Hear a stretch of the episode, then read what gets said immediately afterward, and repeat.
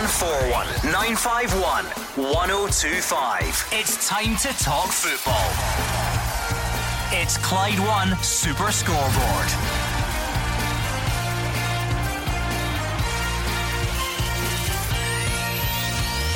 Good evening and welcome to Clyde One Super Scoreboard. Celtic are League Cup champions once again with Brendan Rodgers picking up his seventh consecutive trophy in charge.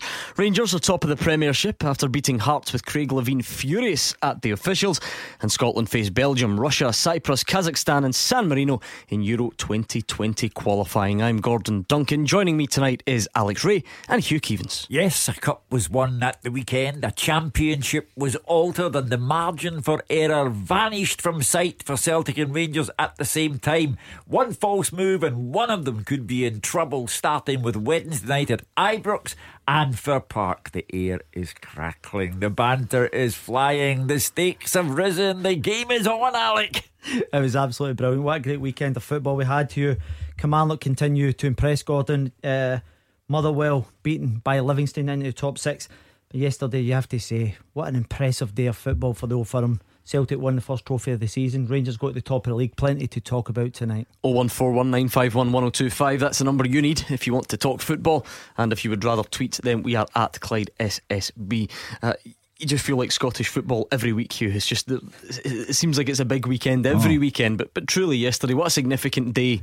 that is. It was, it was League Cup final day, yeah. and everyone expected Celtic to win, but that doesn't take anything away from the size of the achievement of, of landing a seventh consecutive trophy. What else can you say about Brendan Rodgers? 22 cup ties played, 22 cup ties won, seven trophies in a row, won as Celtic manager. And the goal that was scored by Celtic yesterday, now, it was not a vintage performance from Celtic, let that be said. However, the goal that was scored takes 39 passes. before it lands at the feet of Ryan Christie.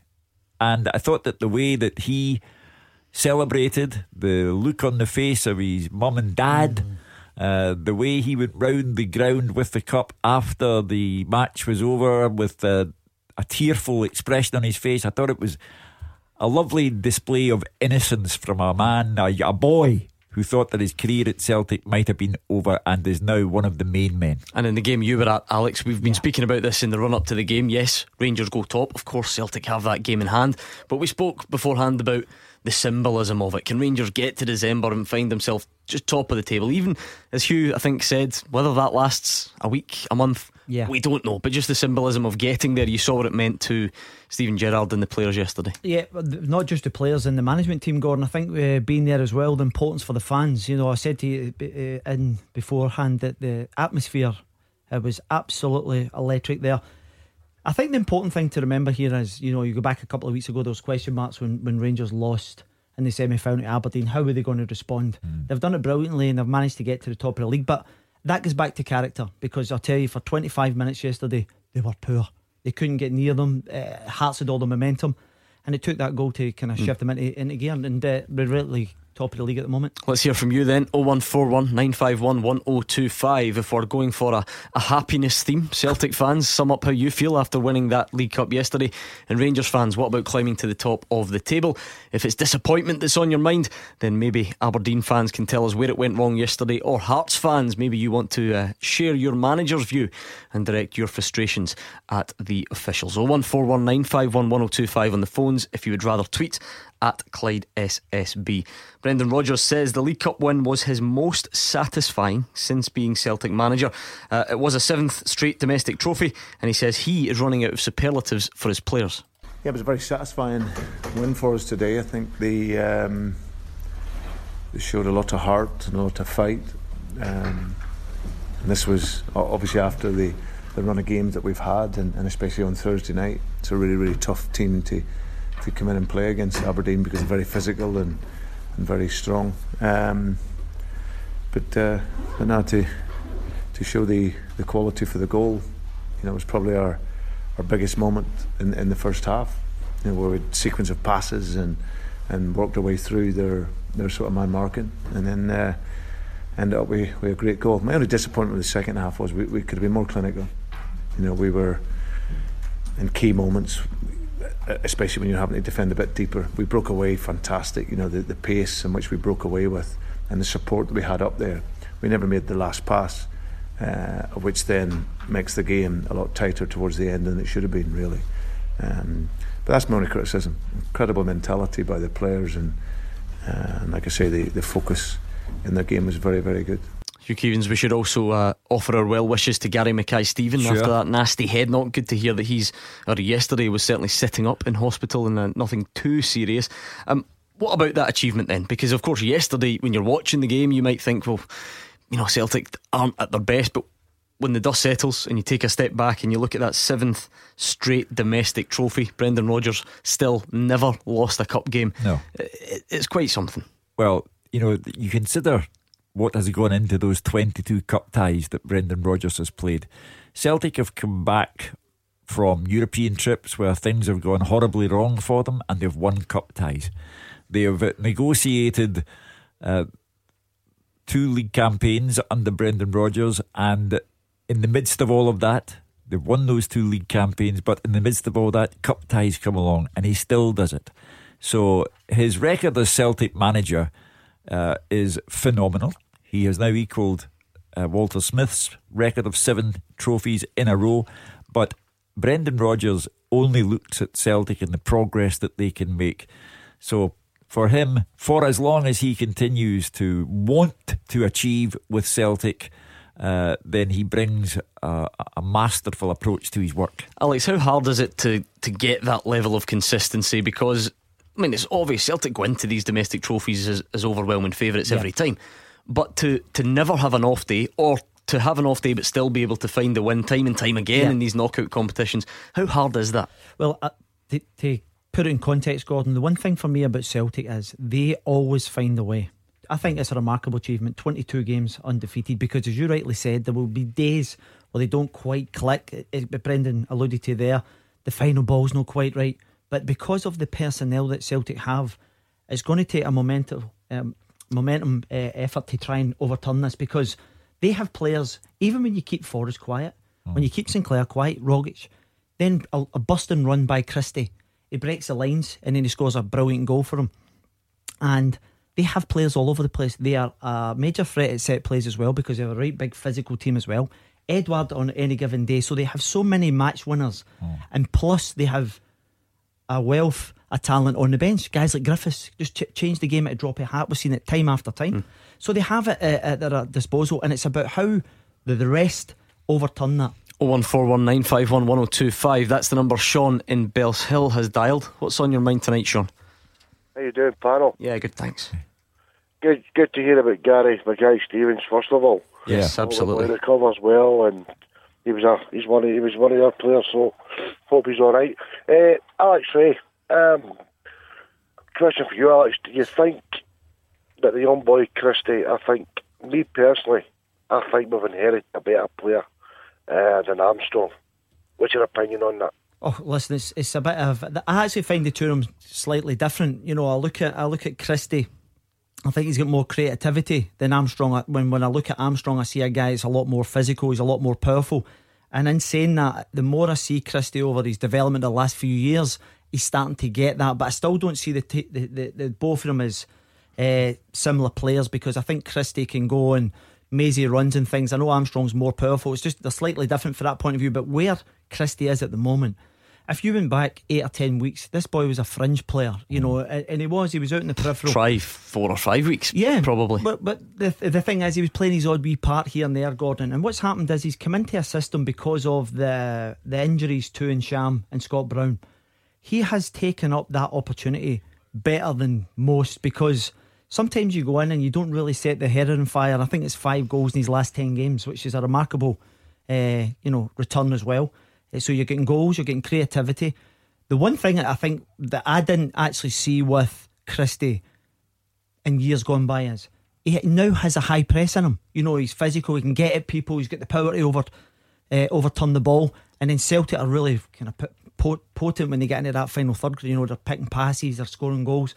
So he's added another dimension to his game. So listen, I'm looking at Armstrong. I think he scored three and four before the weekend there. He's just starting to get his his act together down in England. But Christie has really a big future I know, Celtic. I know you mentioned the differences, but perhaps do people talk about the similarities because of the types of runs that that run? Well, you know, because Edouard's going to be up there, Yep. and that, that run beyond the one that Christie did yesterday, and the one that he did was against Leipzig in Europe Yeah. and so on. You can see the similarities in, in those types of instances. But yeah, well, the, the thing about Celtic, and particularly in the first season when they were the Invincibles, I used to see that quite often with Celtic. They used to get runners going in behind, and it was so difficult because then what happens is your back four naturally drop off, and then you can start picking, giving goes round about the edge of the box.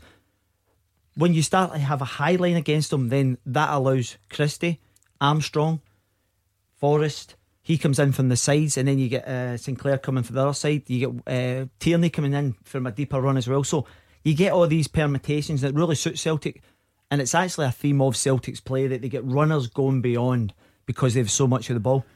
It's also nice to see, uh, you know, a Scottish player, which Ryan Christie is, uh, doing that. You know, scoring the goal that wins the cup. As I say, the, the, the look on his face, there was a a lovely innocence about all of that. You know, seeing his mum and dad feeling slightly tearful because of that, uh, walking around the park with the cup.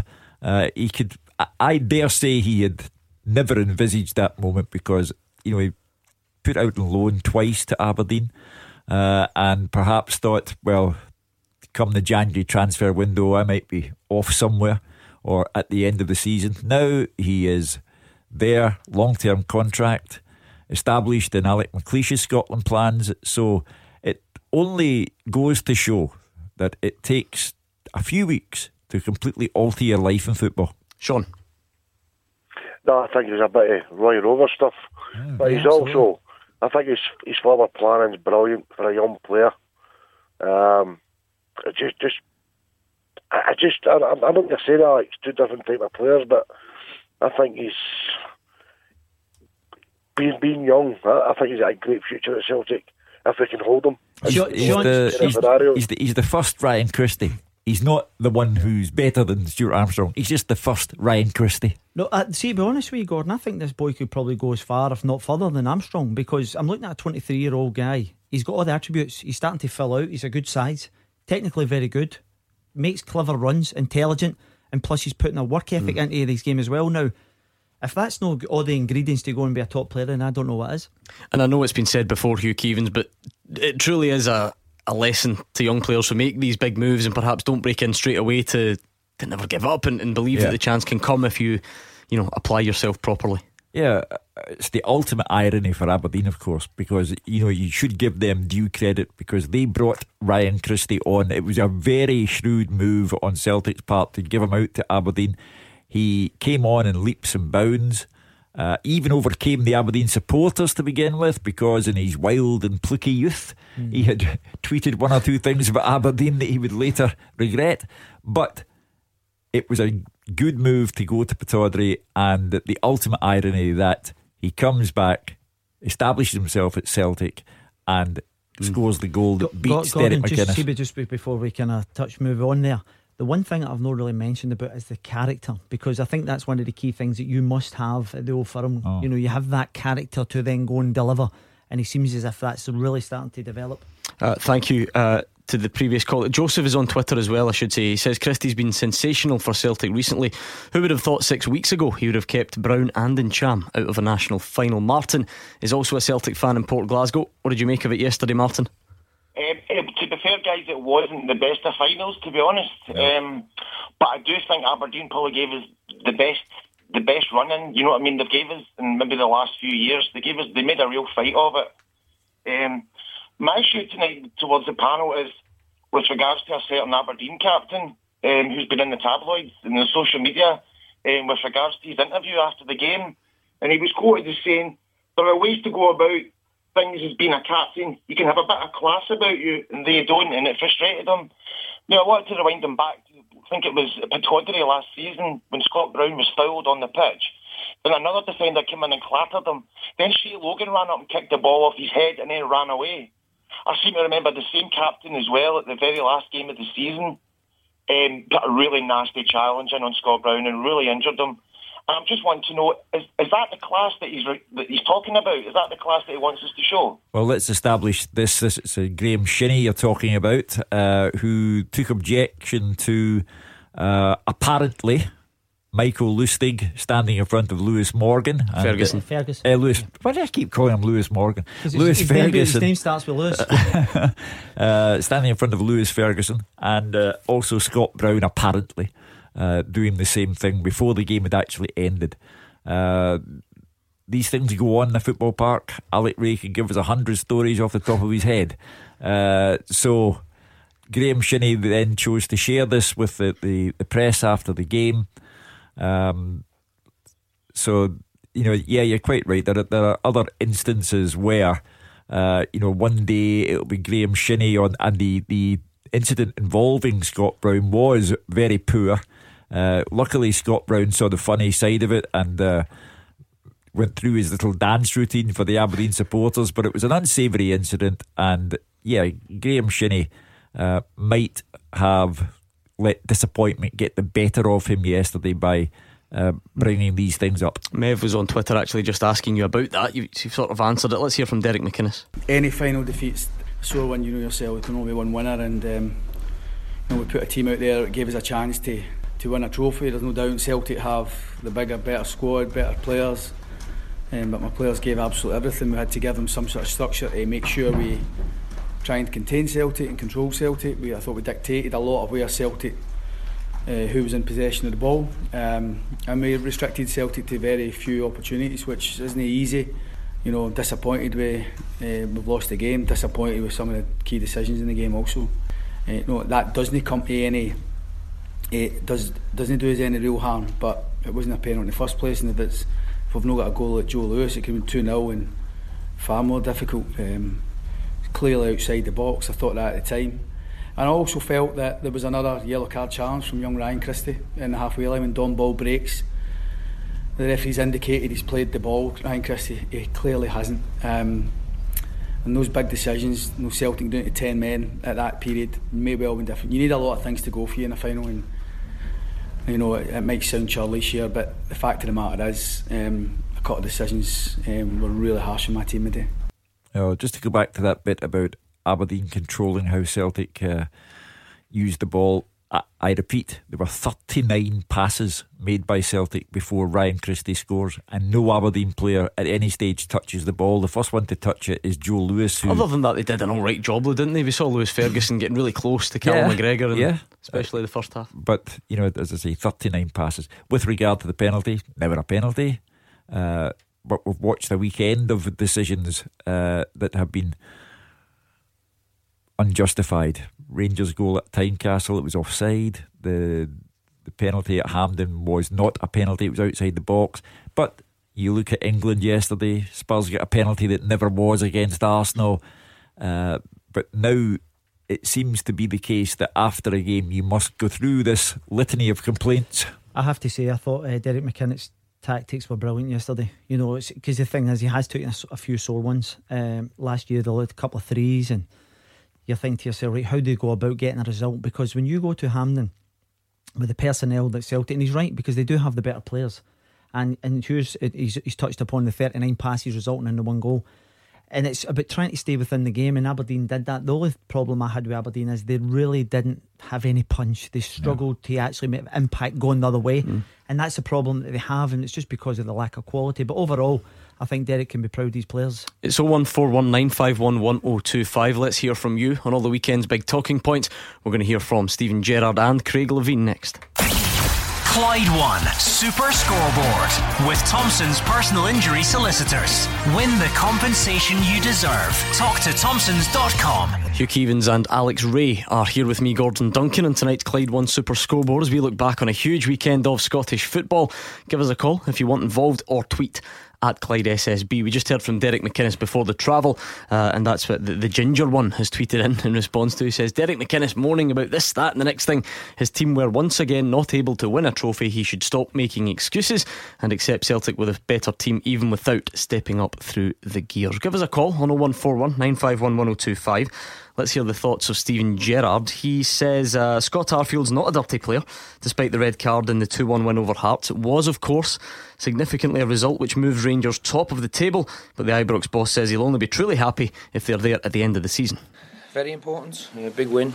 Um, first win against a big rival away from home. So um, I'm sure the boys will take a lot of confidence and belief from this victory. But I think the emotion at the end comes from the fact that you, you know, you you finish the the last periods of the game with, with 10 men again, so the job becomes even more difficult. So to get over the line, he's late, he's late, he knows he's late. I've got no complaints over it. But what I would say is Scott's not a dirty player. You, you know, we're not a dirty team, although we just keep getting red cards and red cards. Um, so Scott sees that he's got it in one hand and decides to go for it. By the time he actually arrives at the keeper, the keeper's got it in two hands, so he's late. And you, you, you get your punishment. It is what it is. But Scott's been outstanding for us, and I can certainly back him in terms of he hasn't got one violent bone in his body. He's a, he's a top professional. Even after that red card, I mean, you still showed that calmness, but then that determination. Well, we've done it before. We're getting used to playing with, with 10 men. We're actually getting quite good at it. Not that I want it to happen in the future, but um, we've had enough rehearsals to do it with 10 men, so it was no surprise to me that the lads dug in and um, and we got there. But credit to Hearts, they never went away. You know, Craig Levein's teams, they, they fight till the end, and I'm sure they've seen it as a fantastic opportunity when we went down to 10, but uh, a lot of teams have experienced that against us, and, and, and we've come up strong. Let's get the celebration issue out of the way. Steven Gerrard, Gary McAllister, and the Rangers bench got together for a real celebration as soon as the final whistle sounded. They were fully entitled to do so. They did absolutely nothing wrong. There was no attempt to provoke or incite anyone. And then he went and he shook hands with Austin McPhee and with Craig Levein and with other members of Hart's backroom staff. He was entitled to that celebration. Yes, nothing has been achieved as yet, but for Rangers, it was a moment of significance to be on top of the league, to be above Celtic. And that's why I say the margin for error has gone now. When Rangers play Aberdeen on Wednesday night, there's no margin for error. When Celtic go to Motherwell, no margin for error. We have a two horse race. We pay due tribute to Stevie Clarke for keeping uh, Kilmarnock up there, but the rest are fading from view. So there is no issue over the celebration for me. If he thought that that was a significant day in Rangers season, then he was absolutely correct. Again, it probably goes back to the pre season expectation, Alex. Everyone knows Celtic have this game in hand. They may yeah. well win it. They may well go back top of the league. If you'd offered Rangers fans at the start of the season, say 3rd of December, you'll be top of the league, you're absolutely betting the hand off. And that, that, that's what this all has to, to boil down to at this stage. What happens in May, we'll find out. Yeah, listen, I think that, um, you know, he was entitled to celebrate. It was a really tough uh, game, going down to 10 men. Uh, I don't have an issue. I was looking at Jurgen Klopp as well, the reaction. I love it. I actually love to see the emotion within football.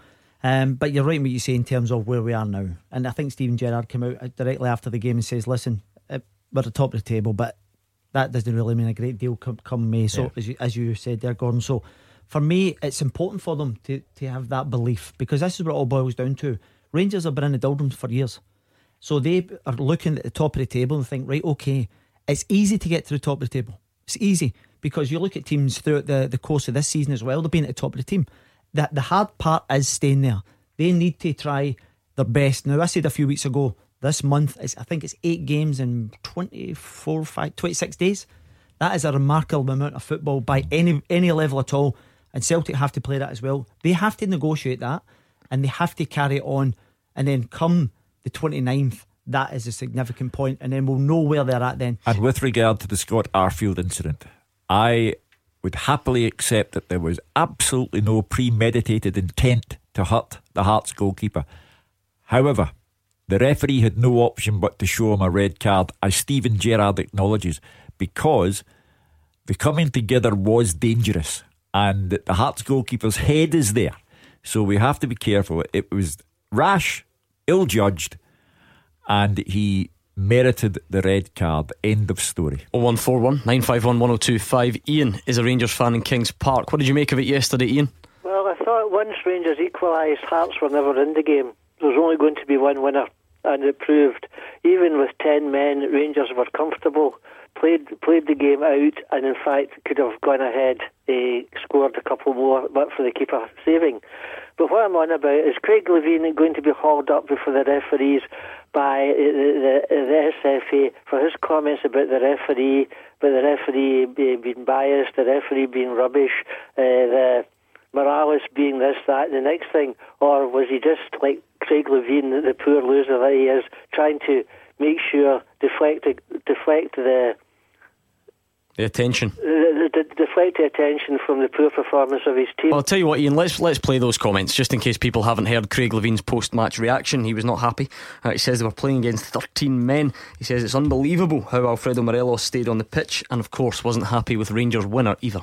I read a quote from Neil Lennon a few weeks ago when they went to Celtic Park. He was on the Celtic Park, and he said that we were playing against 12 men. That's how I feel today. How Morelos stays on the park, never mind, does, it gets through that without a booking, I will never know. I mean, some of the decisions today were abysmal. Austin phoned John Fleming a while ago because we lost with three goals that were given against us that were offside, and because the linesman made mistakes. And John Fleming suggested that we held the line on the 18 yard line to make it easier for his officials. so we did that today, and he still got it wrong. That's 13 we were playing against. And the good thing is, Neil Lennon didn't get any punishment. So the referee was abysmal, and we were playing against 12 men. That's my view on it. Have you been out to see Bobby? What's the point? Unless he's got a time machine, we can go back and fix his mistakes. Well, he, had loads of fouls. He was not even watching the ball. He just jumps into the centre backs. There's one he smashed Christophe, and, and Bobby said to one of our players, Oh, it's just Morelos, he's a bit silly sometimes. I'm going to tell our players to be silly because you didn't get booked for being silly. Eh? I thought it was, a, it was an abysmal performance. Actually, the funny thing is, he said before the game, he, he came in and warned us that we're not allowed to look at any reviews of any situations that have happened in the match and then complain to him that something was wrong. And I actually asked him, I said, well, the fact that you're warning us, does that mean you're planning on making loads of mistakes today? And he laughed. no wonder he was laughing, eh? Well, this is my personal interpretation of those remarks. I think Craig Levein will be in trouble because he implies bias on the part of the referee by saying we're playing 12 men. And he also uh, questions the referee's competency. Hugh, can I ask you a question there, just yeah. on that topic there? But, And he was quite clever in what he did there, Craig, in terms of he, he threw in uh, a similar quote that Neil Lennon used several weeks ago about uh, Parkhead, I think it was, I think it was Park, yes, yeah. and, uh-huh. and he was saying that we were playing against 12 and there was no charge coming forward. So I think he's actually thinking, okay, the precedent has been set. I'm having a go here because I think that he was abysmal in his words. So that the, the, how do you challenge him on that particular point when he goes 12 men when I don't know three weeks ago, four weeks ago, when it was? Well, I, I would counter that, Alec, by saying when Rangers made their feelings known on the subject of Willie Collum, they said that he had underlying issues, thereby implying bias on his part and also questioning his competency. And the SFA gave Rangers five different charges to answer. So I don't think that you can say what Craig Levein has said without landing yourself in bother. However, one man's interpretation. It's up to the SFA now.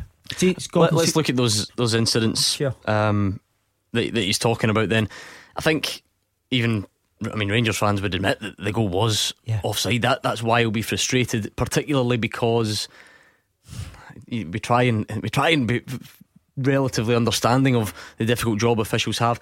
It doesn't, on the face of it, seem like a difficult one for the assistant Alex because he's looking, he's right along, the line. line. Yeah. The 18 yard box is right there to give him a wee hand, and also Morelos is the closest player to him, sure. so he doesn't have to look through anyone. Not saying that that makes any comments that may break the rules okay, but that's clearly where the majority of Craig Levein's frustration comes from. Well, I don't know if Craig Levein was actually because he was damning of Bobby Madden. Now, for me, that call must come from the linesman. Oh, of course. So you know that that is ultimately the mistake. Now, this is my only defence. Now, the, let me be crystal clear. It is one hundred percent offside. Uh-huh. When the linesman's looking along the line, Gordon, he sees Morelos, he sees another Rangers player directly behind him. The only explanation that I can think of that he must have felt as if there was a Hearts player behind him. Now, clearly there wasn't because we have the benefit of seeing the, the, the footage. But that is the only thing I can see because he's looking directly along that line. He must have thought, I know he's done his guessed. Now, he's guessed wrong, but he's ultimately mm. got it wrong. And I can understand Craig Levein's frustration. Then he goes on to uh, John Fleming talking about holding. So if there's a free kick on the halfway line, are they going to hold that 18 yard box? So he's just plucked that out to say that, you know, oh, hold 18 yard line. When does a referee's assessor tell people where to hold a line? My overview. Well, well so who do you mean Craig Levein's lying about that part? What I'm saying is he just plucked that out because no, but, no, but he said. I mean, he, he's almost quoting so, John Fleming. We so don't know wait, what was said in that conversation. But what I'm saying is, is he going to hold that 18 yard line if it's three weeks, six weeks, six months, a year?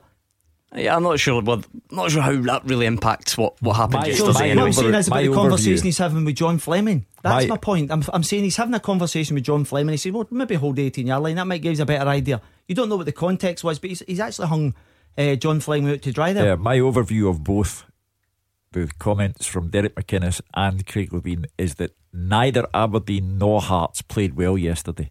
And they are two of our major football institutions in this country. Neither played well. Both managers then saw fit to go through a litany of complaints uh, where Derek McInnes has gone into minute detail and suggesting the referee made a mistake by not sending off Ryan Christie. Uh, and we've got Craig who's uh, giving us details of what John Fleming would have believed to have been a private conversation. Craig Levein has now decided to make the contents of that conversation a public matter.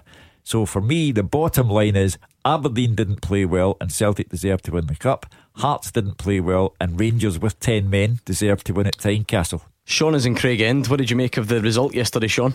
Yeah, I'm happy with the result. Um, hopefully now Rangers can go on a good run and it's in Rangers' hands to win the league now. But see this red card, this wasn't a red card for Alvin um, um, Arfield because he wins the ball. Obviously, he didn't uh, touch the goalkeeper in the face like that, so I don't know how it's a red card.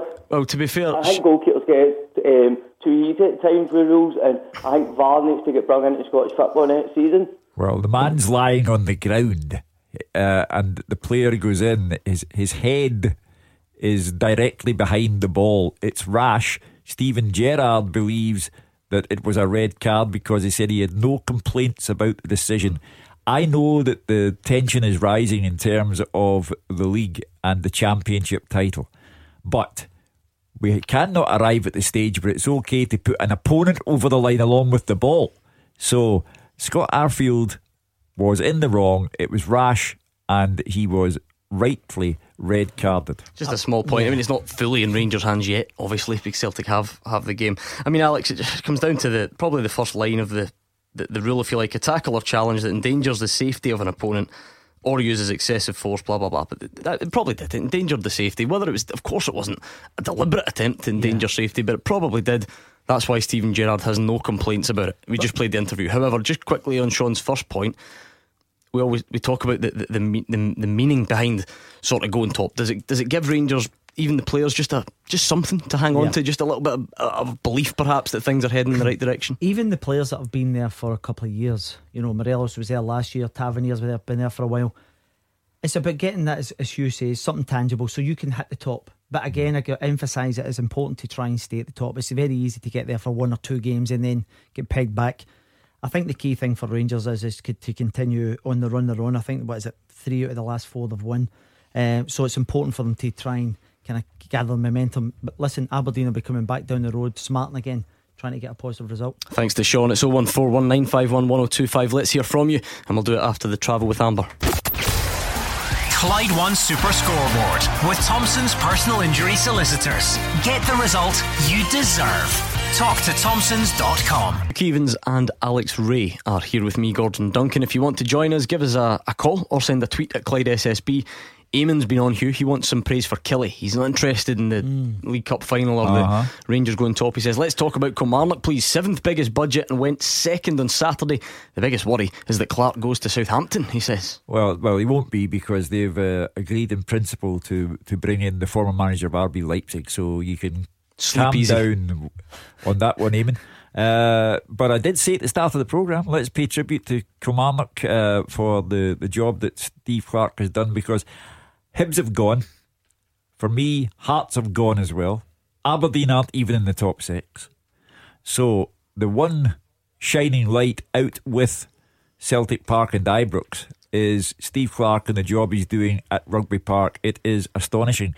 And as I say, the margin for error has gone now.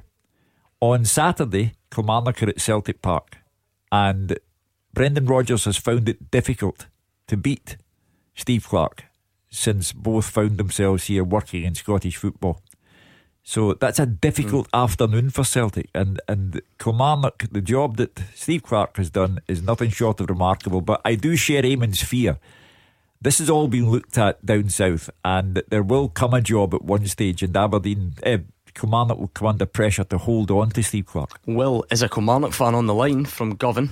Happy Kilmarnock fan at the moment, I would imagine. Will. Yeah, very. Um, I just wanted to like ask a couple of questions. Mm-hmm. Um, just to see what the guys think. Go for it. Just to see like um, what they think if um, Kilmarnock could, if we manage to hold on to Steve Clarke, if we could go the rest of the season on this sort of run of form and maybe even look at Europe next year. If the guys think it's possible, oh, I think Europe Europe is definitely a possibility um, because, as I say, for me, Hibs have gone, Hearts have gone already. Hearts are only what a couple of points, points behind, two, two points, points behind. Yeah, yeah I mean, six games in the bounce now without a win. yeah, know, but so. once Naismith and Ikpeazu and Souttar comes back, surely they'll they'll at least get better. Well, they're not as good as Kilmarnock. So, mm. and Kilmarnock have got firepower, which Hearts at the moment do not have. And I do accept that Ikpeazu will come back and Naismith, Stephen Naismith.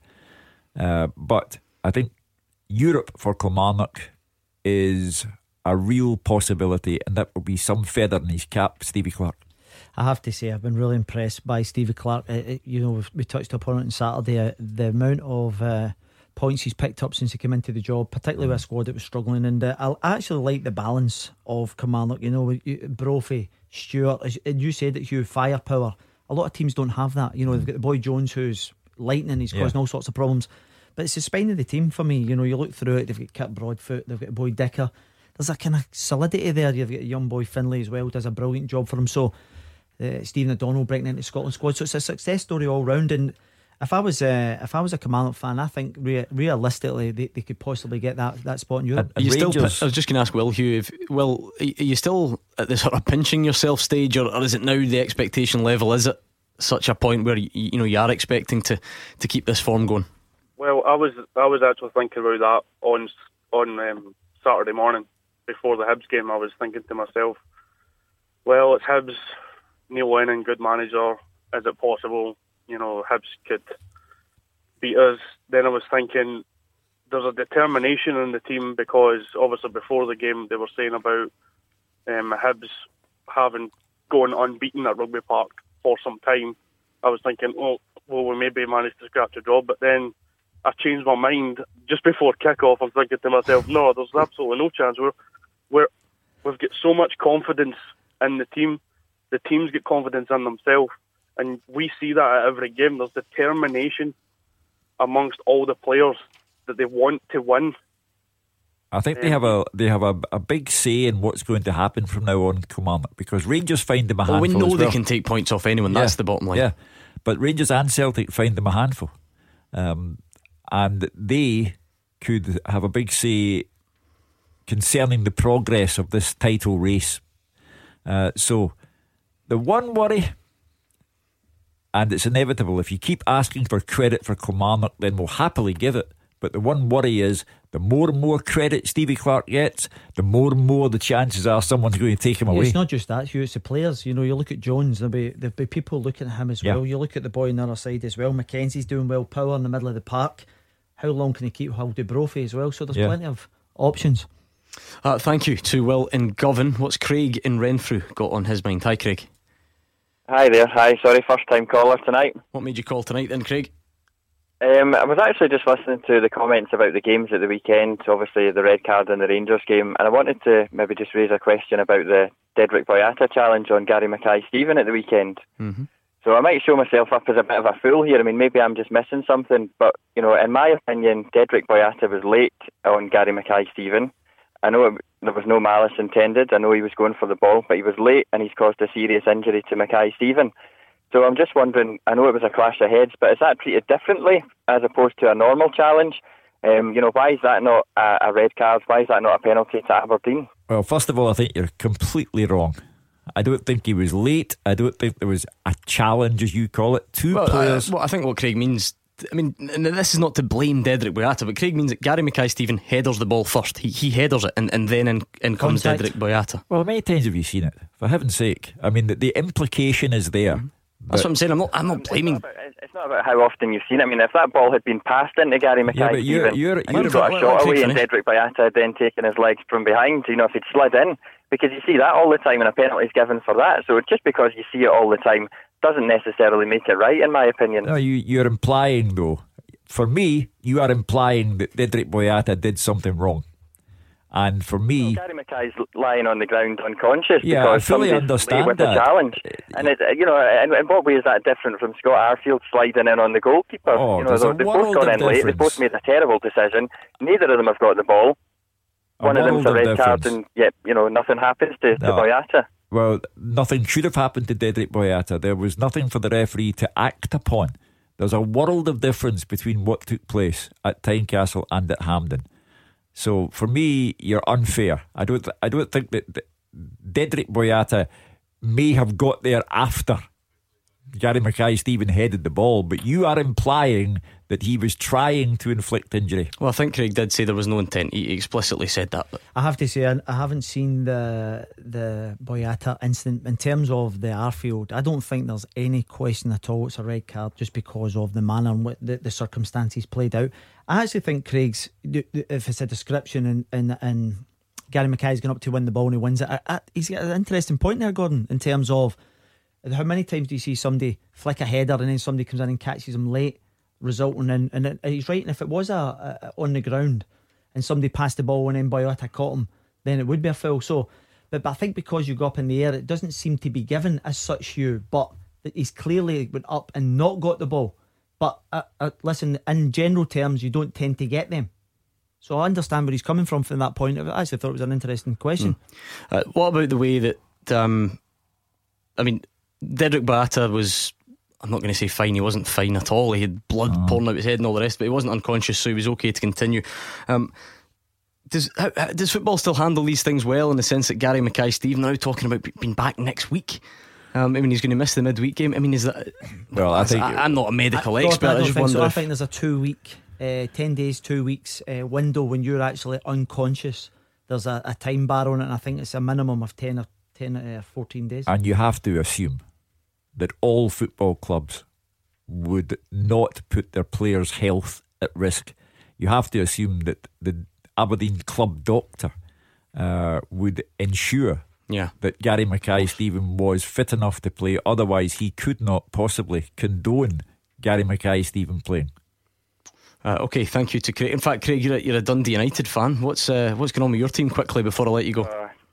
Well, I was hoping you were going to bring that up. Um, yeah, disappointing result of the weekend. Ayr were brilliant on Friday night, to be honest. They played us off the park, so I can't really complain about the result. But hopefully it's another wake up call for us and we can go on another wee run again and, and keep pushing on for promotion. Manager of the month for uh, Robbie Neilson. Did you see his and, uh, face in the Fraser Aird. pictures? Imagine having to pick that up two days or three days after being battered at home uh, by a Lawrence Shankland led Ayr side. Anyway, I think it is time for this.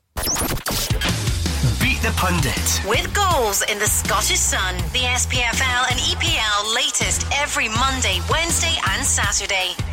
Time for Beat the Pundit. Hugh Keevins and Alex Rae are both standing by. What a way to kick off your week by showing one of these two how it's done. 01419511025. That's the number you need. Give us a call right now or as quickly as you can because you only have until the news at 7 if you do want to play tonight. Clyde One Super Scoreboard with Thompson's personal injury solicitors. Compensation. They know the score. Talk to Thompsons.com. Hugh Keevins and Alex Rae here with me, Gordon Duncan, on tonight's Clyde One Super Scoreboard. Plenty to look back on from a big weekend in Scottish football. Celtic winning yet another trophy under Brendan Rodgers, a seventh consecutive piece of silverware in the League Cup. Rangers going top. What else? Uh, could we look back on various things? St Mirren, a disappointing defeat for them. Uh, Livingston getting back to, to winning ways, a fine win against Motherwell. So we will continue to look back on all those big talking points, but I also want to get your thoughts on the draw for Euro 2020. Scotland in a group with Belgium, Russia, Cyprus, Kazakhstan, San Marino. Is it, yep, we can make the top two, or no chance? Let us know what you think, and we'll get to that next. Beat the Pundit. With goals in the Scottish Sun, the SPFL and EPL latest every Monday, Wednesday, and Saturday.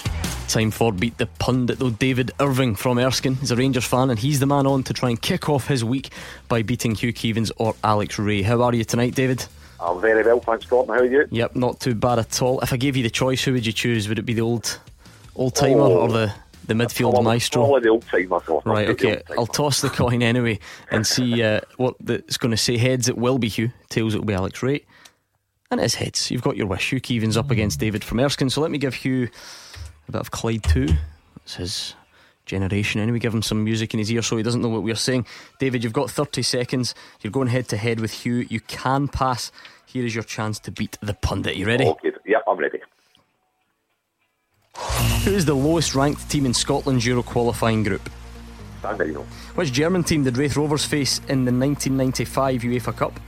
Bayern Munich, How many points are Rangers on in the Premiership? 30, How many squirrels appear on the badge of Kilmarnock? 2, Who scored Celtic's winning goal in yesterday's League Cup final?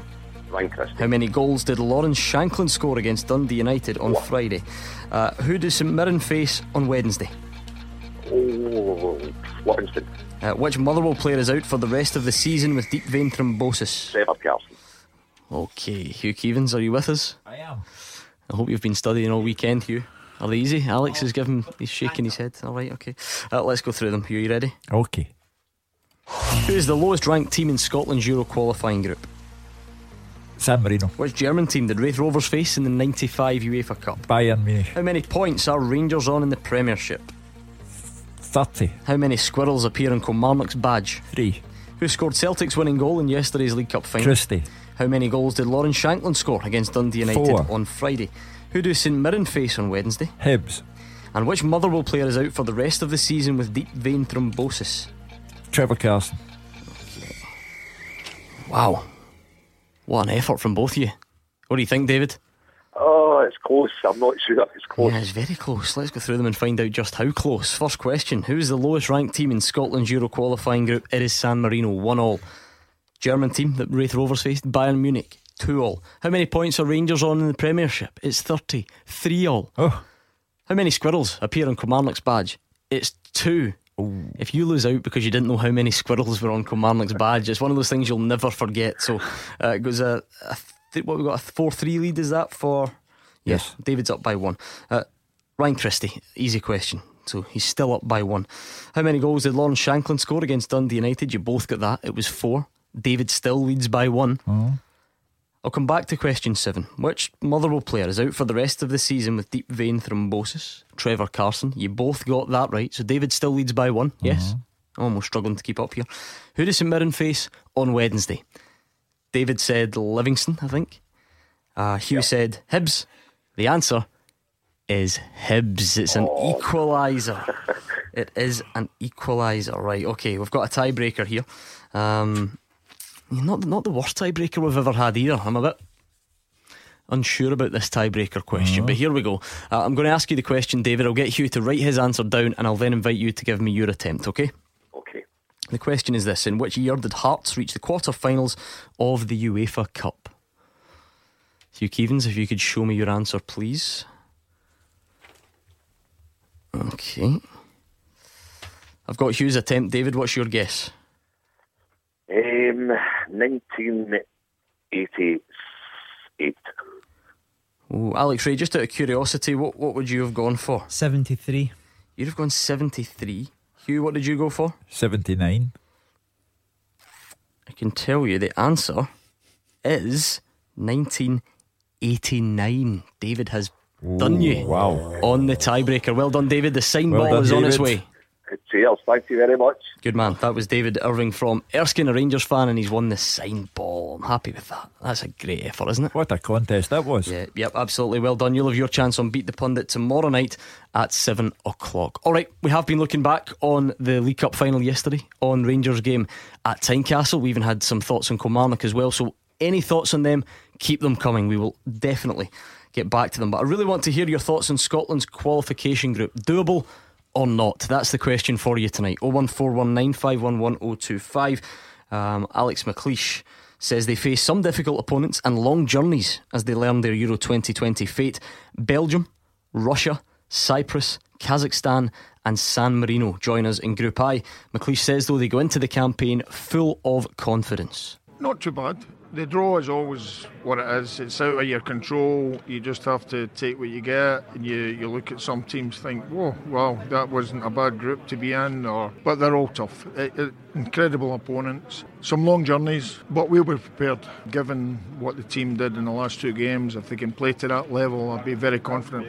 Yeah, we we've not been at a big competition for 20 odd years, so it's horrible. Um, the fans throughout the world haven't seen the, the Tartan Army in their full regalia, and we, we want to try and change that. We want to qualify from these group stages. We, we've got a, a foot in the door in terms of the Nations League, but we want to qualify from this group. You know, Belgium and, and Russia, we, positive results against them, it gives us a good chance. You know, it's been a bit of a process. Uh, I, I did say that I would experiment when I came into the job. Took a lot of young guys to South America on the summer trip that was ordained before I arrived at uh, SFA. It was very favourable. You know, a lot of young guys thinking, "Well, ne- never get a game for Scotland," and you know, so we've given them a bit of power now and mentally, and hopefully that these these young kids will improve also. But when I got the more experienced players, as we did against Israel and uh, Albania, then you see that, that that makes a considerable difference. Give us your thoughts, doable or not. 0141 951 1025. Hugh Keevins.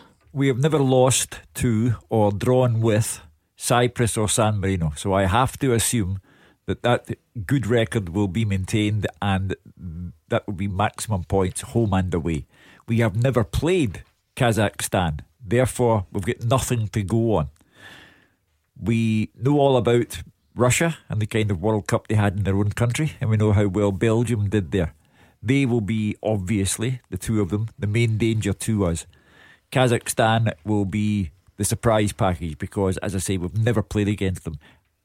However, we'll start off against them away from home, and then we'll go and play San Marino mm. away from home it, over the space of two or three days. So, that for me is a good way to start because if we get past Kazakhstan without any problem. You'll do the same to San Marino because they're hopeless. They shouldn't be in international football. That's a bit so, harsh. Well, well, they shouldn't. There are times when people may say that about us. They're, they're, they're, Maybe not quite as bad. We we have a history. They have nothing. that's uh, all right.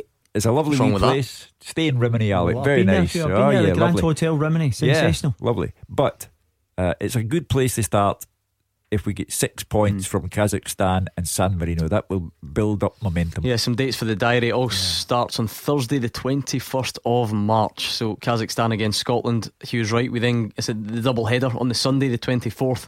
Uh, we go to San Marino. Then the home games start 8th of June. I'm not going to run through all these, by the way, oh. in such detail. Scotland against Cyprus.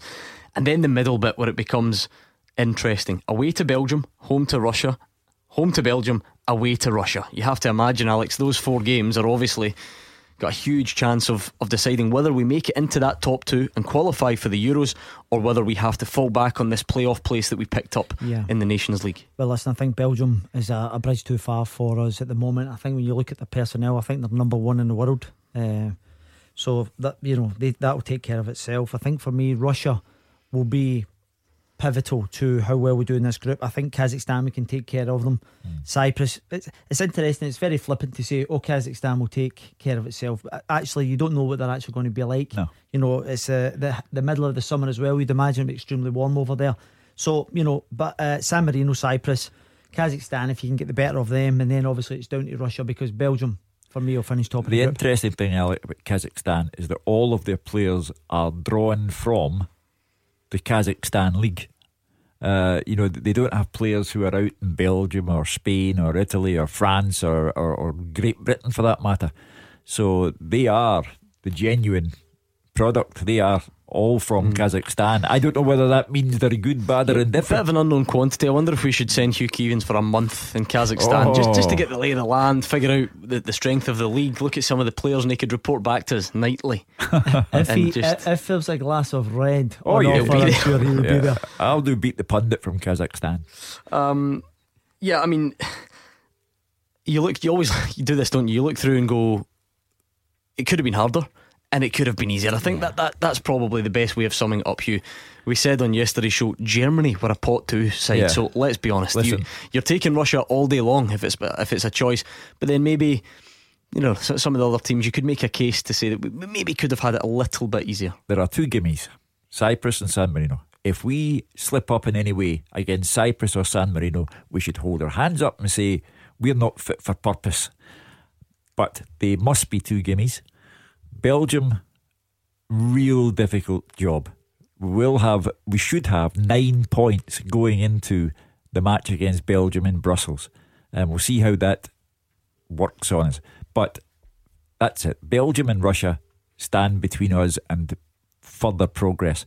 Uh, the rest we should be able to take care of. Otherwise, we're just kidding ourselves on. Um, yeah, we've got a tweet coming in from Ath. I don't know. I guess that's how you say it. It says Scotland draw is decent, however, there's a lot of travelling miles in there. Mm. I feel this could be a factor, especially with the trips to Russia and Kazakhstan. Interesting to see how many call offs happen um, when we have to travel L- logistically, Alex. I'm, I'm sure the, the, the logistic people at the, the Scottish FA yeah. um, could have had it a bit easier.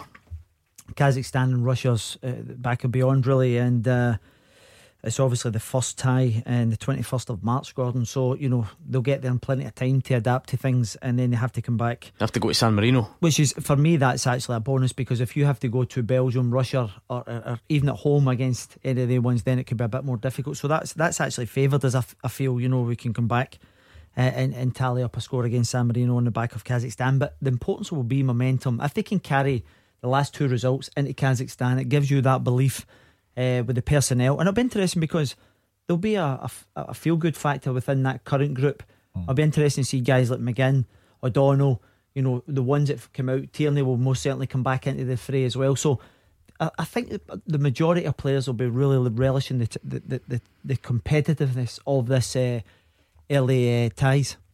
Uh, 0141 951 1025 to give us your thoughts on that group. Paul Brandon is on Twitter. He said, apart from Belgium, it's doable. Mm-hmm. Um, Tony says on paper, realistically, we're only taking one point at best from Belgium and four from Russia, but everything else is doable.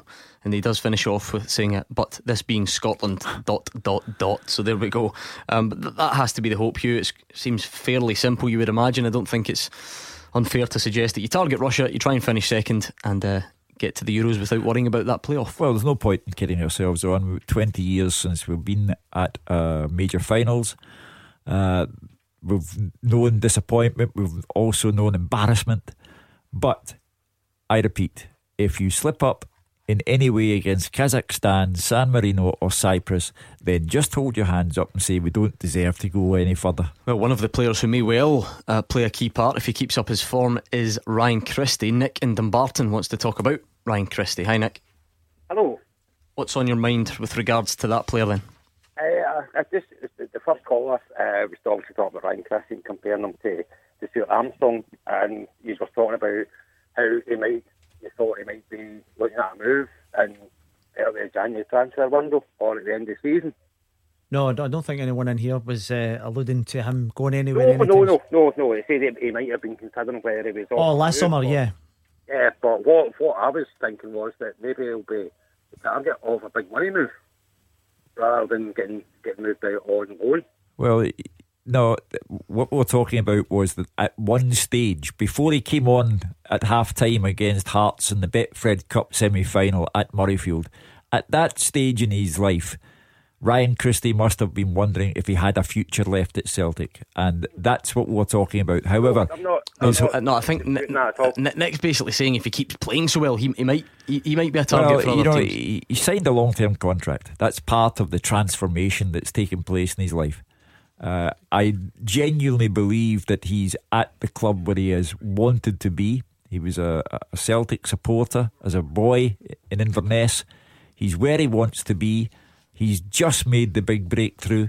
Uh, I, you know, if somebody came in, if Liverpool came in and offered Celtic twenty million pounds for Ryan Christie, then somebody somewhere will say maybe a good idea to sell him. However, uh, but for the moment, we can't wish his life away. For the moment, he's made the big breakthrough.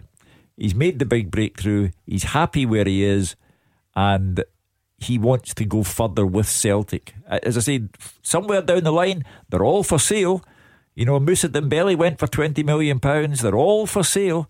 Uh, but at the moment, I don't think it's a, a, a worry for Celtic. Uh, Nick, what about the the decision yesterday that was on everyone's mind before the game was, you know, would would the guys like Ryan Christie stay in? Would Scott Brown have to settle for a place in the bench? He did, as did Olivier Ntcham. Is is that going to keep happening until such times as Celtic don't win a game, or, or when do you see it getting rotated? I, I don't. I, I, I think Brendan might need to find a, a, a different solution for them. Can't play. Can't play three of them. Um, but Christie's playing so well. It's going to be difficult for Brown and Ntcham to, to get their get their place back. The month of December is a a, a unique case, I think, because Motherwell on Wednesday night, followed by Kilmarnock at Celtic Park. Everyone has December the 29th ingrained on their mind because that's Rangers against Celtic at Ibrox. The month of December is full of matches, uh, full of significance, no margin for error. Therefore, Brendan Rodgers will need to rotate because the same group of players who played at Hampden yesterday will not play at Fir Park, and it will be a different side from Fir Park that plays against Kilmarnock on Saturday. That's the way it has to be. I just think with the games coming so thick and you know, quick, Gordon, then the actual reality is there will be players who maybe have to come off depending on their energy levels. But if it was down to, is it currently, because of the amount of games, there will be rotation.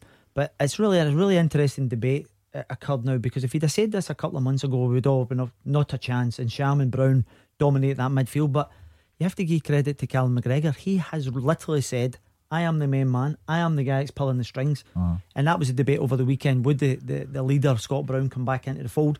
Hmm. And he didn't do it. So it tells you exactly what Brendan Rodgers thinks of McGregor. Thanks to Nick on the subject of Scotland's draw. Gerard Talent says Stuart Duff, the ex Aberdeen player, played for Kairat in the Kazakh League. Yeah, remember that. Um, uh, he says Celtic have been there a few times recently.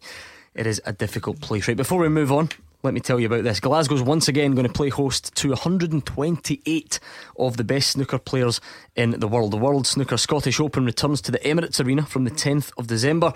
Of course, Hugh Scottish favourite John Higgins was recently Yes. on the show. You were on your holidays, but he was here on Super Scoreboard. He's going to be there back in action. All the details, including how to get tickets, are online. But if you go to Clyde1.com right now, you can also enter to win VIP tickets to the final on Sunday the 16th. What a day out that will be. We've got the full time teaser coming next.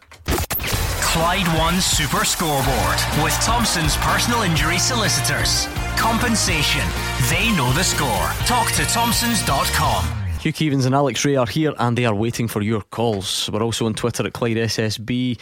Uh, reactions coming in, I must say, Hugh, to that draw for Scotland in Euro 2020 qualifying. Scott Liddell says if we want to go through, must beat Russia at home and snatch a point away. Uh, Belgium will win the group. The rest we should really beat. Uh, and Chris, ah, he's just got the, he's got the old glass half empty. He says it will be usual, brilliant until the second last game, then get beat off Cyprus, draw with Kazakhstan, and go out. Another glorious failure.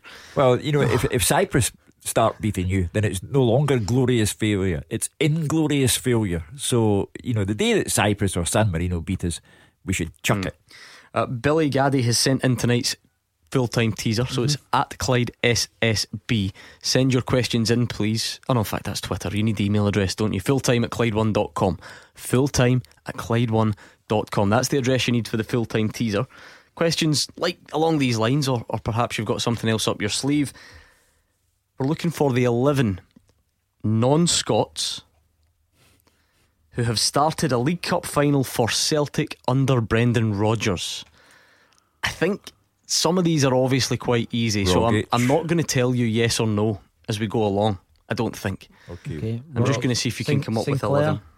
Boyata, Lustig. Benkovic, um, Patrick Roberts.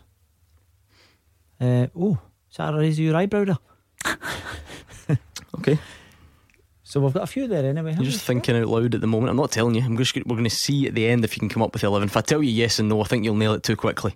'Cause Dembele. it's not that tough. Dembele we? must. Fast Eddie. Yes, yesterday, of course, yeah. Tell you what, that's a, you made a good dent in it anyway. Good. You need to come up with all 11 though, and you're not getting told if any of them are right. Because I mean, I mean they all sound good, but what's to say that I just missed out on final day? Someone, you know. Do you know the thing is, this is what I love about the Illium being back. Craig beat you last week. I was going, what do you think of this? He went, oh, no telling you nothing. Yeah, he didn't quite get team- the team effort. He it's a- wanted to take the glory. Typical striker, that's all it is. Yeah. Get your goals in the table. 01419511025. Let's hear from you. We're going to look back on as many of the weekend talking points as we can. Of course, dominated uh, by the League Cup final and Rangers at Tynecastle. But we, we're going to look at St Mirren if we can, if we can squeeze it in there. So, St Mirren fans, let's get in touch. Um, Partick Thistle as well. That run just continues. Let's get your thoughts. 01419511025. William is a Rangers fan in Barrhead. What's in your mind tonight, William? Uh, can I speak to Alec, please? He's here. If it's okay. Aye. Alec, listen, what I'm on about is Thursday night when we're down to 10 men. Yep. Uh, the referee made a mistake and who he sent off. It should have been the wee man Morelos. Uh, we're, and we're down to 10 men yesterday. Certainly, I definitely sent it off. I was sitting watching it on the television and then nearly jumped out of my chair when I seen Anfield do what he was doing. And that's just why we've got to live with it. But me, as a Rangers supporter, for the last 60 years, I'm now 69, I'm 70 in January, right? And I've been watching Rangers, Eric Caldow, Shearer, Niven, all the rest of them. But what I've never seen is this manager, he's come in now, and he's brought all these young boys in for different divisions in England. He's brought, there's McAuley playing on Sunday. I thought he had a great game. He's bringing in guys that nobody's ever heard of. Now, if you'd have said to me, Alec, at the beginning of the season, that we were still been in Europe, might even be through into after Christmas, because I think we'll get three points away from home. Semi final, top of the league. If you'd have told me that's going to happen in December, I'd have bit your hand off. And I think every Rangers supporter in Scotland would have bit your hand off. So what do you think of that one, Alec? I, I think the recruitment's been so much better in the summer. And I think part of that's down to um, the director of football, Mark Allen. You know, you, it's interesting because you, you look at guys like McAuley uh, and Goldson, they're well known to the English market. So, but uh, in terms of the kids that they've brought in, you know, Ryan Kent's done ever so well with his time with Steven Gerrard, who I know is Ejaria. Coulibaly was one out of left field. I watched um, Barisic play today for the the under well the reserves effectively now. Katic played there, so th- th- there's a nucleus. There's a nucleus there uh, with Rangers. The you know, and and it's a continuous uh, thing. You know, I think in January, I think it's fair to say Umar Sadiq will go back to Roma if if they can get him out of that agreement. Don't forget, you've still got Penna and the likes still on the books. They need to effectively get shipped out, and you're constantly kind of nipping and tucking when it comes to recruitment. But I have to say, in terms of the job that Stevens done getting them to where they are at the moment. I think most people are delighted. Though for me, the only disappointing thing so far would be the semi final against Aberdeen. They did not have any creativity in the final third. They dominated the ball, but they huffed and puffed all day. So for me, I would have preferred Rangers to have played yesterday against Celtic to try and compete for silverware. Uh, so that would be the only thing. I think in terms of the league, you couldn't ask for any more at the top of the table mm. at the moment. Europe at the same time, though, and every team can do this. I completely understand that. You say you couldn't ask for more, but you, you probably could if you pinpoint individual days and performances where you know fine margins. Gordon, the the the one that st- sticks out for me was the Kilmarnock midweek game on the back of the semi final. I thought it was an opportunity for Rangers to bounce back. They got the goal early doors, and then they allowed uh, I think it was Greg Stewart to come in and score a wonderful goal, but they're the type of games that you need to win. If they'd have won that, then it's. Uh, but the thing is, you can look at places. You look at Moscow scoring three away from home. You're thinking. Yeah, I mean, every team does that, don't they? Ah, They've all got all got regrets. But, but, I think over the piece, th- one of the key things as well is is terms of the you know these red cards. Uh, I know some of them have been false, but some of them, you know, uh, and I know I'll get battered for saying this, but see the Ayr game where Morelos got booked. I think that was a really big moment because it was for dissent. He obviously took a whack, and his reaction cost him a, a yellow. It ultimately cost him in the semi final, uh, and obviously uh, Kyle Lafferty couldn't play. So uh, that would have been a, a bugbear, you know. And I have to say, Morelos has been absolutely brilliant. Seventeen goals yesterday. I love the fact that he's wanting to scrap with centre halves. I love the fact that he's he's leading the line in the manner he's doing, plus goals. Yeah. But it's just but, that, that, that wee, even that, on that that one card, point, yeah. Just, and then I'll let you go, and I'll go as well. You take your Sometimes time. I find Morelos a couple of times yesterday. If he'd have passed the ball, you know, when he's shooting the, the right wing, yeah, and he comes in, he should have passed the ball. Instead of he's trying to take two or three men, he doesn't have that in his locker, as far as I'm concerned. He's a he's a he's a, he's a pain in the backside, as, as we all know, as we playing football myself. Try to cut cope with these these guys is, is horrendous. But sometimes he just wants to do it all himself, and he doesn't have that in his locker. Just a couple to, of times there, you should, you should have passed the ball. Just to and he might have address- scored another two or three goals because I think we were capable of doing that yesterday. Just to But ad- the main man in my team at the moment is a big goalie. Hmm. Well, Let's let's, have another. Yeah. stoating season, not just for Rangers, but for his country. And long may it be Ibrox. Just to address William's initial point, I am the same age as William. I noticed that. I was I was following his description, and, yep, I can you know, confirm. Uh, having grown up uh, watching the rivalry between Celtic and Rangers and the great players who have represented both clubs, uh, William and I could never have envisaged the day when Rangers were playing Peterhead and Annan Athletic and Stirling Albion and all the rest of it. Uh, but they finally get short of the lower divisions and then they go into the Premier League. And then Mark Warburton couldn't cut it in the Premier League. The disastrous decision was taken to appoint Pedro Caixinha.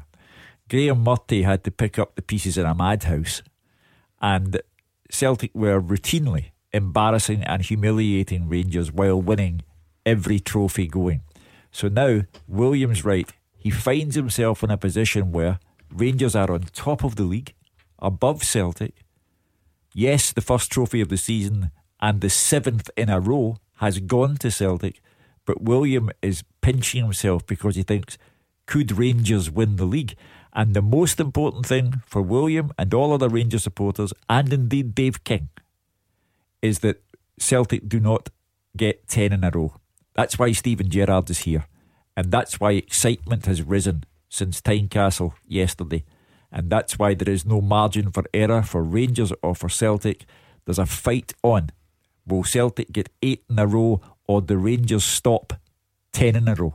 And that's why from now until the end of the season, we're on the edge of our seat. Thank you to William in Barrhead. Just a reminder of the question tonight, because I know some of you are playing along on Twitter at Clyde SSB. We're looking for 11 non Scots who've started League Cup finals for Celtic under Brendan Rodgers. I'm not telling the guys yes or no until we get to the end, because I think it'll be too easy. But what, what are the sort of names you've been coming up with so oh, far? Rogic, Rogic, Lustig, Sinclair, Benkovic, uh, Paddy Roberts, Dembele, Edouard, um, Boyata, obviously. Uh, um, Could Gamboa, maybe? Is it starting, Gordon? Starting Mm-hmm. Mhm. 11? Simunovic, I think, might have started. Good shout here. Uh, I mean, there's a few. I mean, Patrick Roberts, he should have started some. Or am I just messing with you? Yeah, I'm messing. He did start one of them. You sure? no. Right, You might have, I'm just asking. Yeah, you're killing us here. Uh, we've had the most disturbing uh, tweet in as well of the night from, from Scott Kirkland. He says that a Borat type documentary with Shug in Kazakhstan would be good. Ah, yes. What do you think? Do you, do, you- do you I'm going to regret asking this. Do you own a Mankini? I beg your pardon. Can you imagine? A Mankini? Are you stark raving mad? I'm sure we could get you one. I'm going to, go, Alex, go through to that office and see who's got him in the Secret An- Santa An- in here. will? Andy's, uh, Andy's uh, constantly wearing mankinis and he's Producer nice out. Andy does have some bizarre clobber, so he might be able to step up to the plate. If not, I'll find out who's got you in Secret Santa in here and see what we can see what we can come up with. I wouldn't mind tr- seeing what Kazakhstan looks like. You know, It's th- supposed th- to be beautiful. Yeah. You know, th- this uh, job has taken me many wonderful places. I mean, th- Mark Goody and I for four weeks in Tokyo. Can you imagine that, Alec? Do you know I can't because I've seen the way you ha- try and get around Dalmuir. Never Oh. mind Tokyo, and th- We were you don't real- like big crowds. We we stayed in Shinjuku. That's why I'm Yeah. Shinjuku Shug. Shinjuku Station, one station on the line, one million people pass through it each day. Each day, one million people pass through this station. It's 70 exits and entrances. The number of times I get lost there. Unsurprising, and you're also quite a fussy eater as well. So I don't know how you would have coped. Well, the hotel had the most wonderful Italian restaurant, Mexican restaurant. See, goes to Japan and eats Italian. Yeah. Honestly, what a creature of habit he is. Anyway, enough of that. 0141 951 1025. That was Wish You Were Here with Hugh Keevins. Uh, we'll hopefully get back to the football very soon indeed. Let's speak to John in Hamilton. Hi, John. Hi, Fana. I can send you a mankini if you'd like. Yep. You. Please do. Any size will do, John. I'll give you the address after the show. Don't you wind this up, John. You keep it to yourself. Um, no, my point this evening, um, and I suppose that we can address to Alex. I know you were at the game uh, covering. It was just the the point around the midfield. So just uh, in Ejaria and Coulibaly, I think um, I think it was obvious. Like around 20, 25 minutes, I, I didn't feel as if they were really into the game, um, and I've got slight concerns over that. I mean, first and foremost, it's great to see Rangers top of the league. Um, obviously, in hand as well, and yeah, there's been a there's been a massive journey there. Um, but my my only concern is just at the midfield and how how we'll really kind of come against the likes of Celtic and stuff because recently we've, we've not really came across any informed teams. I mean, Hearts haven't scored well. I would ima- imagine we'll be absolutely do it, no no problem over Aberdeen, but um, I, I think yes, concerned, slightly concerned over Ejaria and Coulibaly, and I, I don't know if it's just because that there's maybe some loan clauses in there that we need to play them X amount of times a season or X amount of gameplay, and I just think does that sometimes dictate our, our style of play. So. Alex, what, Yeah. do you, what do you think of those concerns that John has? It's it's one of the things that is actually doing the rounds, Gordon. People are actually thinking because of the loan players that have actually come in, people are coming to the conclusion that you have to play Hmm. these guys now. Every single deal will be done differently, Gordon. You may well have to pay, as an example, say one player's on ten grand at Liverpool, for example. You pay a, a You- portion of it. If he plays, you pay half. If he doesn't play, you pay the lot. So it's, it's all kind of, and that's just an example of how they can work. But for me, I don't think there's anybody out of these guys, Coulibaly, Ejaria, Kent. I don't think any of them have been given assurances. You cannot give assurances. Well, let's put the details of the deals to one side then, because Sure. we're, we're sort of you know guessing a little bit there. But, but John's talking about football wise. He, he thinks that that's a concern in terms of because you said earlier, getting to the top of the league is one thing, staying there is harder. So John's John's uh, room for improvement, if you like, is in that midfield. Is Yeah. that is that fair? Well, I, I think for 20, 25 minutes, I thought that Hearts were by far the best team on the park. And I think that I said before kick off, I felt as if the middle of the park had to be won. I actually thought Rangers were extremely passive throughout the first 20, 25 minutes. And I mean, as a team, you know, I- and then when they started getting wired in, because that is exactly what's needed at Tynecastle. You need players who are going to be in their faces because of the, the tightness of the ground and then try and take the game to them. And I think over the piece, I think they ended up uh, coming out quite comfortable in the middle of the park. I thought Cochrane, will he get hooked? I think Haring came off as well, didn't he? So when you look at the players, they, they eventually uh, got on top of them. But the concerning bit for me was that you had to rely on Alan McGregor for the first couple of initial saves. From one was fair long throw, another one Hmm. was fair, for a cross. So, um, so again, that goes back to a defensive element. You know, stopping the balls at source and then clearing them with your head. But I actually think you know we've got such a big pool of players to pick there. You've got uh, McCrorie come on and did well. You've got Ryan Jack, who I, I was surprised because I thought he'd done ever so well in Europe. So, but for me, uh, going forward, you see, uh, the, your original question was how do you compete with Celtic? And you look at their personnel. Uh, I'm still, you know, McGregor's doing brilliantly because he have so much of the ball, but I, would like to see a number 10 being able to run off the back and try and get at him, you know, somebody with a bit of pace, somebody with a bit of craft. Uh, and I think that's what Rangers are missing. I think that's something that they may well try and address come January uh, to try and get that better quality in that area to try and overcome Celtic. All right, some fair points raised there, John and Hamilton. Thank you very much. 01419511025.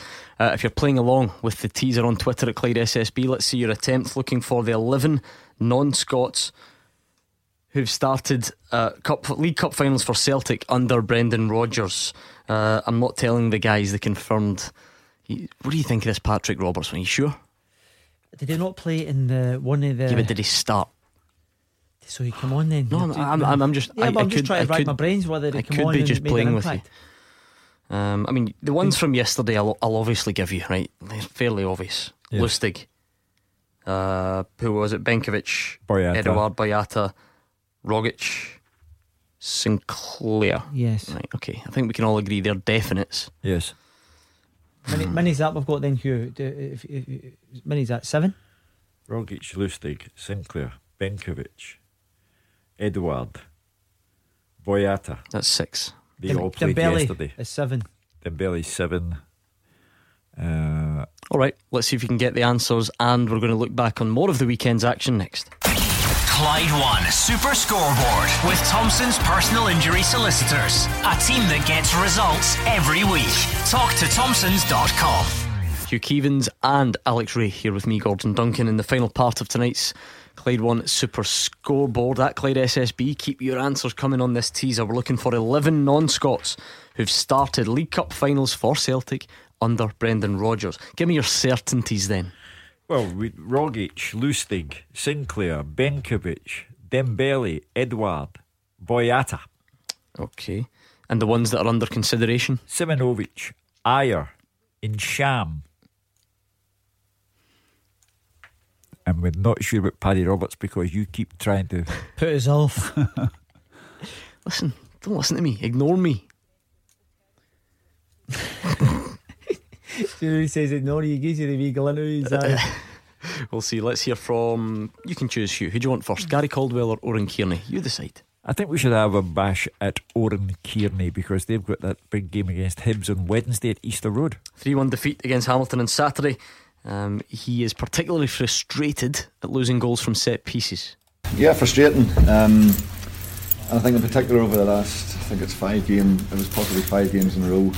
Um, we worked tremendously hard not to, to eradicate, I suppose, set pieces that, that were an issue when I first arrived at the club. And um, credit to the players, I think it's five possible games in a row where, where we had where we had shut out teams in relation to set pieces. But I think when you zoom right out of this and you look at the big picture and you say, you know, it's 11th against 10th, it's a massive game, um, and you're going to concede a corner and a free kick from a corner and a free kick and expect to win the game, you know, it makes it extremely hard. Was Keating's difference, maybe just in terms of quality? Well, when, well, again, when you look at the absolute output of the game, um, you know, he's two two quality crosses for two two goals, and and, and, and his third his finish for the third, to be fair, is, is a cracking finish, and um, yeah, you would have to say that. Let's do credit first. James Keating's what a finish that third one Oh. was. Stunning goal. Sensational. I think I think from a St Mirren point of view, the actual gap between the the back line uh, and the forwards effectively it didn't seem as if there was any midfielders. I think Steve McGinn had broke uh, forward to try and support the front guys, left them wide open. But in terms of an execution, it's as good as you're going to see, and uh, he has that in his locker. And uh, I think Hamilton will need that because it, when you look at the two set plays as well. Um, from a St Mirren point of view, they'll be really disappointed for the, the manner in which they lost it to. A few factors here, Hugh. You you lose again. You lose at home, and you lose to one of your closest rivals. They're the uh-huh. obvious ones, but also on the back of the previous win, which you're hoping is going to be the kickstart, the big turnaround, and it's you know crashing back down to earth time. Yeah, yeah, massive anticlimax, which is why Easter Road on Wednesday is so important for both managers, Neil Lennon and his fellow countryman Oran Kearney, because Hibs have gone on this long, Six games now. yeah, long demoralising run, almost inexplicable when you consider the players that they've got and the type of football that you know they can play, but they've fallen off a cliff. Uh, so for Neil Lennon, it's a big night as well. So a lot of tension in the air come Wednesday night in Edinburgh. touching on the games on uh, Wednesday, Dundee versus Hamilton this Yeah. Wednesday. So you know the significance of that, the outcome obviously at Easter Road. Yeah, uh, you know, and Dundee after Hamilton at Dens Park, then have Rangers at Dens Park Mm. on Sunday. So, you know, things are really hotting up. It Might be cold outside, but it's hotting up. Another man who'll be frustrated after the weekend is Gary Caldwell. Another defeat for Partick Thistle. I think it's a penalty. I think everyone in the stadium thinks it's a penalty. They think it's a penalty. And the only guy that needs to give it, for whatever reason, doesn't. The ref said there was contact and it wasn't enough. I, I didn't know you had to put a specific level of contact to, to give a penalty away. I just found that out today. Gary Smith acknowledged that it was a penalty also, and so did uh, Gary Harkins. That- That doesn't happen often. That. what, what was your take on the game as a whole, Gary? I thought we played well. I thought we controlled the game. We stopped their threats for large periods. We gave him one chance and he scored. So it's, it's disappointing, but I just said to them, we're the only ones that can change it. We're the only ones that can uh, turn this around. Uh, and the penalty is just uh, things like that happen in moments like this. I've been there as a player, I've been there as a manager, and you have to dig in and stay together and, and turn it around. And I understand the, f- the fans will be frustrated. I'm frustrated, the players are, uh, but we have to stay together to, to change it. Well, it's crisis time for me. Uh, you know, the bottom of the league, uh, and we've got Dunfermline at Firhill, followed by Alloa Athletic. I think those two games are critical for Gary Caldwell. My concern for him, for Partick Thistle as a club, there seems to be no one there at the moment that you could hang your hat on to to turn things round, Alec. Yeah, I'm looking at the, the league table at the moment. It's uh, And Falkirk, that's the, the sickener, isn't it? Falkirk going to get the last minute winner. Yeah, up at, uh, at Cali Thistle. So you look at it, Alloa on 11, Falkirk on 11, 10, and then it goes up to 18 points. The next two games are crucial because Oh. it, they could, well, they're attached now, but it could quite easily be more. Uh, okay, right. I'm going to be generous now. I'm going to start giving you the answers to the teaser. You're looking for 11 non Scots who've started League Cup finals for Celtic under Brendan Rodgers. Let's go. Right, okay, so if we assume Rogic, Lustig, Sinclair, Benkovic, Dembele, Edouard, and Boyata are all gimmies, do we assume that? Yes. Right, then we say Jozo Simunovic, Yes. Olivier Ntcham, No. Oh, I did say that. Christopher Ajer, No. Gamboa. No. Token Jester and Jim Cunningham are on Twitter. They've got the, the two tough ones, if you like. I thought, actually thought Patrick Roberts. Have you decided on that one? Did you? What did we say about that one? Did we get to a conclusion? Yeah, let's let's Yes. yeah, he's in there. Yeah. Started. Started the second one. Started the first one. There you he go. started one anyway. Patrick Roberts is in there. Is Emilio is a Giri in there? He is. Which means you've only got one to get. Is that right? Uh, yes. One to get. Let's quickly squeeze in Chris and Stevenston. Hi, Chris. Hi, good evening, Planet. Hello. What's your point tonight, Chris? Make it quite quick if you can, please. I'll try and make it quick. Good man. I said to my wife at the beginning of the season, uh, with Gerrard arriving in Glasgow, that everything would be done to give Rangers a helping hand here. And what we're seeing here on a weekly basis now, and uh, some unhealthy bias towards Rangers shown by the Scottish officials. Right. Okay. FA officials. It's, it's, it's incredible that they- nobody's taken up on this and having these discussions. It's TV games, and it's just blatant. Well, the Rangers have had seven players sent off this season under Steven Gerrard, so that doesn't. And rightly, and rightly so, Hugh. Well, not according to the one that got rescinded Yeah. with Morelos. Well, come on, come on. I'll tell you what. Let me go to that point. Then. I wrote to FIFA after the three incidents at the start of the season. You did what? Sorry. Asking them to get in touch with the Scottish FA. You wrote They to later FIFA. got back to me saying that the, get in touch with the Scottish FA and bracket at their request. You wrote to FIFA. How do you even go about that? Guys, wait a minute. Regarding the, the, the understanding that it was excessive force, there was three incidents in, in Celtic games or games against Celtic where excessive force was used and, and the referees took no action. So I wrote, I took the point of writing to FIFA, and they've got back to SFA, and they gave them their, their answers. This day, not about explained anything for the fans. And there's something fundamentally wrong with that. Well, I have to say, you know, I, I, the, the tension is rising. The stakes are higher now that Rangers are going top of the league. But I think writing to FIFA and implying that all of the Scottish officials have got together to make life difficult for Celtic and to give Rangers a helping hand, I have to think that's hmm. madness. I, I appreciate, Chris. You know, you, you mentioned the, the, the Morelos one. If there is a, a concerted effort to help Rangers, would the, the wrongful sending off of Alfredo Morelos not be a strange way to kick that off? That was the first one of the season, sir. And, and if you think back, That doesn't the count, act of Gordon. petulance, right? That's what we're all saying. The same, same, same petulance saw Scott Brown get sent off against Barcelona in the Champions League tie a couple of years previous to that. That's what they're trying to stamp out as petulance. People getting sent off for petulance, and that's what they deemed that Morelos was. It was petulance, but it was also it was bullied into it. They're trying So on on the days I'm- when I'm not- I'm not- on the days when Celtic will beat them. Celtic will beat everybody by the end of the season. On the days- again. hold on a the second. point I'm trying to make here is it's unhealthy what we're seeing on a weekly basis in TV games that's there for the world to see. The decisions that are gone in favour of Glasgow Rangers. on the days when Rangers lose, what happens to the conspiracy then? Do you know what? I Actually, don't, and I'm not just saying this. I don't have time to find out the answer to that because I, I get the feeling this could go on for quite some time. We've got about 20 seconds left before the, the Super Scoreboard music plays.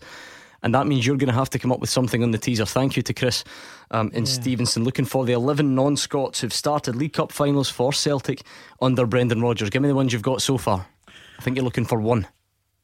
Um, so far, we have uh, Rogic, Lustig, Sinclair, Benkovic, Roberts, Dembele, Edouard, Boyata, Izaguirre. Who, who was the goalkeeper? Um, Dorus De Vries? No, Uh, well. he's not one of them. I'm trying. Let's see. David Campbell's got it. He's on Twitter. He knows. He knows the score. You two don't. You've got them all, bar one. He started the League Cup final in 2016. It would have been pretty tough for him to start yesterday because he's no longer No at the longer club. yeah. Oh, Boom, boom, boom, boom. No? Initials. Now let's go position first. central defence. Van Dijk. Nope. Not under Brendan Rodgers. Hmm. You know, it's initials time, isn't it? Oh. E S. Come on, you. He now plays for Midtjylland, I think. He's Danish. Quick. Erik Sviatchenko, time's up. Oh, Thank you to Eric Hugh and Alex. We're back tomorrow at 6 I'm and Callum. Gallagher is up next.